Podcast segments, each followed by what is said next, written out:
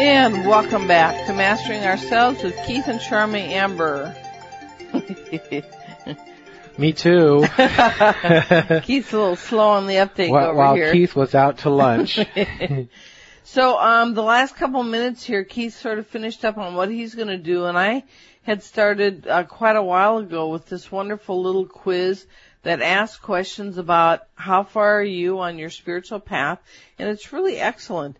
The next question on this, how are you doing on your spiritual path is, are you confident enough to embrace criticism as an opportunity to learn and grow?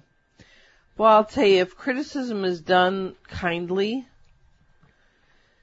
and in you find yourself just sort of like railing out aggressively and uh defensively we call it constructive criticism. yes i call defensiveness not constructive defensiveness is when you're going generally you're reacting and whatever you're reacting to is really something you should be looking at that's sort of the problem the more defensive you get or the other person, you know, I mean, if you're presenting something to somebody and they get all defensive, basically what you know is there's no opening.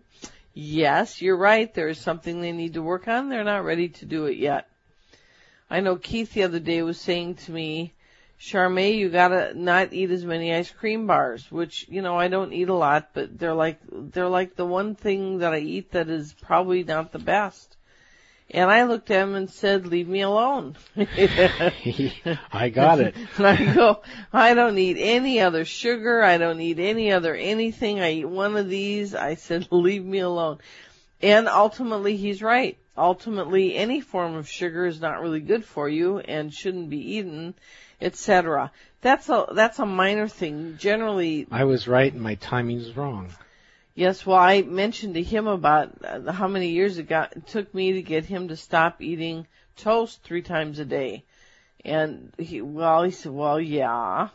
and he wasn't ready for a while. You know, these are like food things that you're doing, but oftentimes these sort of criticisms are in other areas, like parts of your personality that you really do need to work on. And I'll tell you, if somebody says, geez, honey, it would be nice if you worked on this. And when you have a defensiveness welling up, that's a sure sign to you that she or he is right. You do have an area to work on. Because if they can say it to you and you go, gosh, you know, I have been working on that and I'm continuing to work on it and thanks for bringing it up again. That's a little different response, isn't it? A little bit. A little bit. So when we get reactionary, it's a good it's a good point for us. Even if quietly yourself, even if your ego is not able to say, "Gosh, you're right," but you inside yourself say, "Geez, I got awfully defensive there. Must be a problem." It's a sure sign. Well, you know, clearly there's bad times to approach something, and there's Yes. times where you can actually work through the process a little bit of getting things solved. For me, you know, on the f- subject of food, you know, I'm learning to get things set up ahead of time. I've gone through many cycles of this and get healthy food that works with my body well, get it ahead of time, get it where it satisfies my uh, cravings.